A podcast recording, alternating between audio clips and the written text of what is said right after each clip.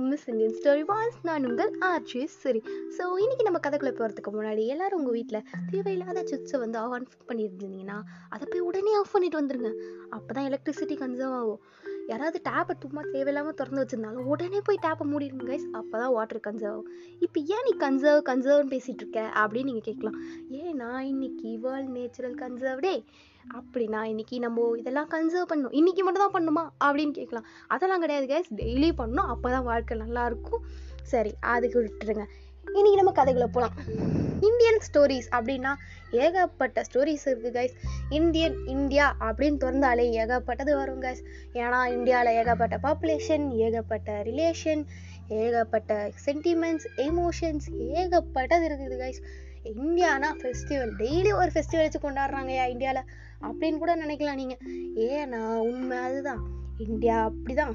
அதை நம்ம மாற்ற முடியாதுங்க ஸோ அதுலேருந்து நம்ம இந்தியன் ஸ்டோரிஸ் ஏகப்பட்டது இருக்குது அவ்வளோத்தையும் நம்ம போட்டால் என்ன ஆகும்? நம்ம வாய்ஸ் போயிடும் என் வாய்ஸ் போயிடும்.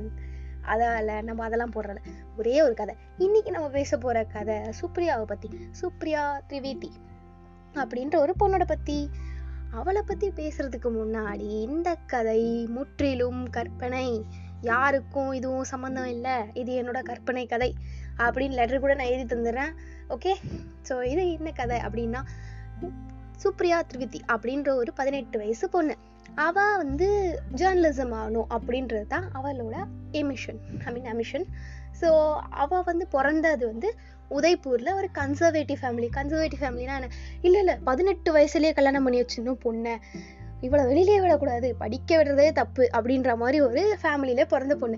இது வரைக்கும் அவள் ப்ளஸ் டூ முடிக்கிற வரைக்குமே அவளுக்கு ரொம்ப கஷ்டம் முடிச்சிட்டா. ஸோ இதுக்கப்புறம் எப்படி அவள் படிக்க போறா அப்படின்றது தாங்க கைஸ் இது கதை. இந்த கதையில நம்மளோட இன்னொரு ஹீரோயினும் இருக்காங்க மாணவி மானு அப்படின்னு சொல்கிறேன் மானுவும் ரியா. ரெண்டு பேருமே எப்படி படிக்கிறாங்க? மானுவுக்கு என்ன கதைனா மானு வந்து சின்ன வயசுல அப்பா அம்மா இழந்த பொண்ணு. ஸோ அவளை வந்து ஒரு ஃபேமிலி அடாப்ட் பண்றாங்க. அடாப்ட் பண்ண ஃபேமிலி கூட ஒழுங்கா பார்த்துக்கல அவளை அடிச்சு கொடுமைப்படுத்துறாங்க. அந்த மாதிரி ஃபேமிலியில இருந்து வந்து இப்போ ரெண்டு பொண்ணுங்களும் எப்படி போய் ஜேர்னலிசம் ஆக போறாங்க? ஏன்னா ரெண்டு பேரோட ஐங்க ஒன்று ரெண்டு பேரும் close friends more like a sisters இந்த மாதிரி ஒரு கதையில இருக்கிற ரெண்டு பொண்ணுங்க. இப்போ என்ன ஆகுதுன்னா இன்னைக்கு அவங்களோட எல்லாமே முடிஞ்சிச்சு இப்போ சுப்ரியா வீட்டில் அவளுக்கு மாப்பிள்ளையும் பார்க்க ஆரம்பிச்சிட்டாங்க. பார்த்த மாப்பிள்ளை வேற யாரும் இல்லை கைஸ் நம்மளோட ஒரு சந்தா அப்படின்ற ஒரு நம்ம பழைய இந்தி படத்துலலாம் பார்ப்போம் தெரியுமா? ஒரு எப்படி சொல்லுவாங்க? மருவெல்லாம் வச்சுக்கிட்டு ஓகே எவ்வளோமா வருவானே அந்த மாதிரி ஒருத்தன் கைஸ் அவனா ரெண்டாவது கல்யாணம் பண்ணிக்கிறதுக்கு நம்மளோட ஹீரோ என்ன கூப்பிட்டுட்டு இருக்கான்? ஐயோ இவன் கூட போனால் நம்ம பாலங்கரத்தில் தள்ளி விடுறதுக்கு சமம்பா அப்படின்ட்டு ஹீரோயின் பிளானாக போட்டு ஹீரோயினும் மானும். டாட்டா பாய் பாய் காமிச்சிட்டு. நம்மளுக்கு ஓடி வந்துடுறாங்க. ஓடி வர்றது தப்பு இல்லை கைஸ் ஓடி வர்றது அந்த இடத்துல இருந்து அவங்க அவங்களுக்கு ஒரு எனர்ஜி வேணும். அவங்க நிற்கிறதுக்குனா ஒரு அவங்களுக்கு ஃபஸ்ட்டு வளரணும் அப்படின்றதுனால அவங்க ஓடுறாங்க.